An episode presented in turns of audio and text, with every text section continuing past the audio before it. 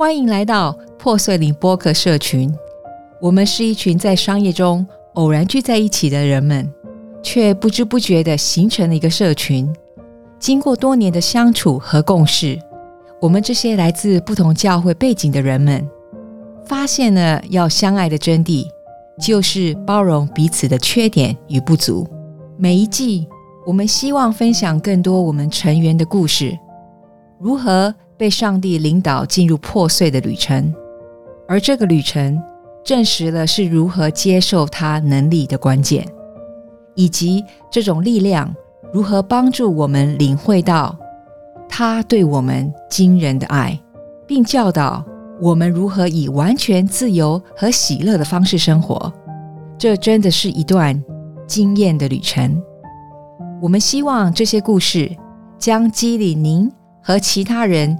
亲自来认识上帝，并且在余生中与主同行。欢迎您回到第三集。在这一集节目中，Sarah 和我们分享她是如何在上帝的帮助下，逐渐摆脱了不健康的基督徒生活，开始重视自己的健康和家庭，并将基督。放在生活的中心，他变得更加快乐和健康，婚姻也变得更加幸福和坚固，孩子们也变得更加快乐和坚强。他最终认识到，只有将基督放在生活的中心，他才能实现完美的平衡，做一个真正快乐、健康和有益的基督徒。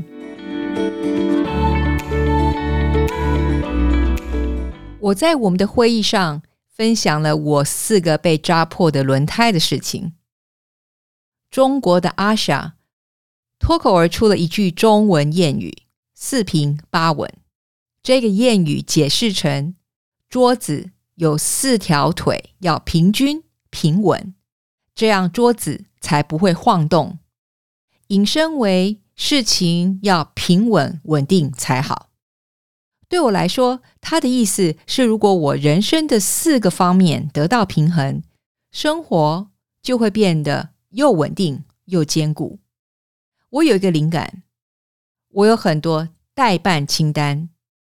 如果没有这个代办清单的话呢，我根本就没有办法来管理。我在笔记上画了四个象限，我试着把清单上的项目分组放到不同的象限里面。我把上帝放在第一个象限，因为他是最重要的人。但是圣灵说不要这样做。让我感到惊讶的是，他指引我在第一个象限写下我自己的名字 “St”，然后呢是家人，接着是工作，最后是其他，放在那个其他的象限里面。我突然意识到。他最关心的第一个人是我自己。接着，他告诉我，家人比工作和其他人或事工更重要。这与我在教会中所学到的截然不同。在教会里面，我学到的是把自己放在最后，排在上帝、教会工作、家庭和我们的世俗工作之后，以此为序。我问主说。那么您在哪里呢？我应该把您放在哪里呢？他向我展示的答案就在象限里面，你看到了吗？就在中心点上，那是十字架。当他继续说下去的时候，我感到非常的高兴和兴奋。当耶稣由十字架来代表，在你所做的一切中心的时候呢？你将实现完美的平衡。我意识到这其中的智慧。如果我把上帝局限在一个盒子里，它只会占据我的时间的一部分。如果只占据我的一部分呢，就跟其他的事物来竞争了。但是如果基督在我的生命的中心，他将在我所做一切的中心。这就是我能够全心全灵全意。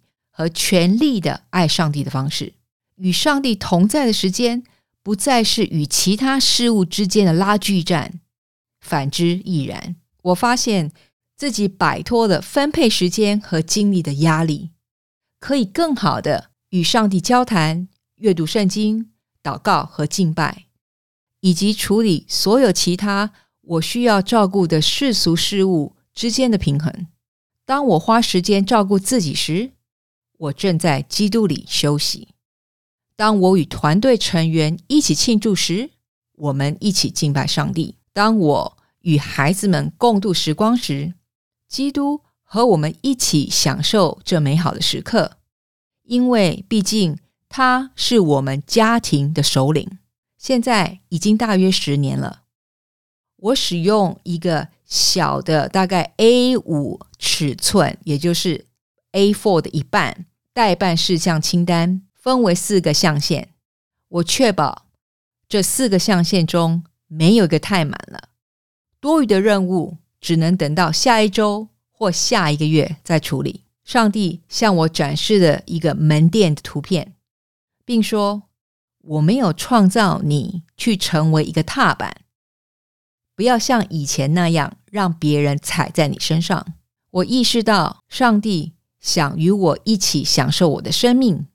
他希望我快乐，因为这会使他快乐，就像我的父亲一样。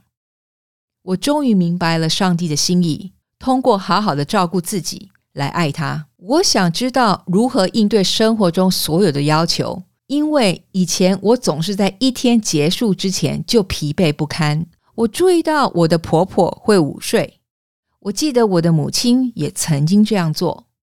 当我感到疲倦时，我开始每天午休十五到三十分钟。我发现，当我充分休息后，我就有足够的精力度过一整天。我还学会了如何与上帝一起每天喝咖啡，独自与他交流思想，享受宝贵的片刻时间。晚上，孩子们吃过晚饭并洗完澡后，他们会在家里玩耍。我会享受自己的独处时间。我会在我们家的附近快步走，并祷告，与上帝交谈我所读的或我所关心的事情。我边走边唱诗歌。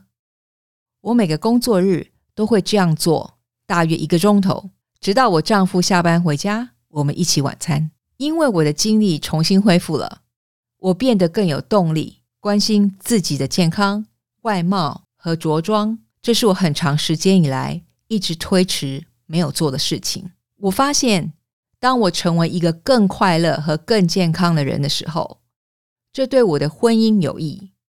随着我的婚姻变得更加幸福和坚固，我的孩子们也变得更加快乐和坚强。当上帝呼召我开始一项新的业务时，我居然能够胜任。你相信吗？考虑到我已经在做的所有事情，然后呢？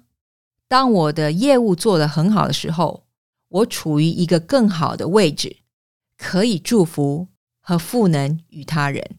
我花了蛮长的一段时间，才走出这样的一个老习惯，就是把别人放在自己之前。偶尔，我还是会再次的失败，接近崩溃，然后我就会回到主面前。有几次，上帝摇摇头问我。我是救世主，还是你是救世主？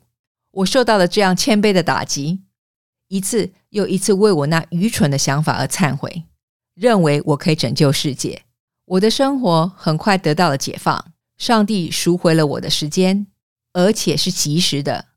在那段时间之后的几年里，无论是在世界上，还是在家庭和兄弟姐妹之间，情况变得很疯狂，很有挑战性。我总是对我的团队成员说这句话，他们都会微笑赞同，因为他们知道所有我经历的事情。我说，如果没有基督在我的生命和家庭的中心，我很可能会病得很惨、疯狂或死亡。我非常感激上帝将我从我过去自毁和不健康的基督徒生活中拉回来。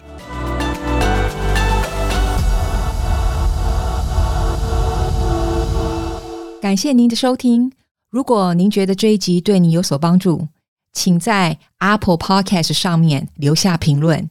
如果您这样做的话呢，可以帮助更多人发现这个播客。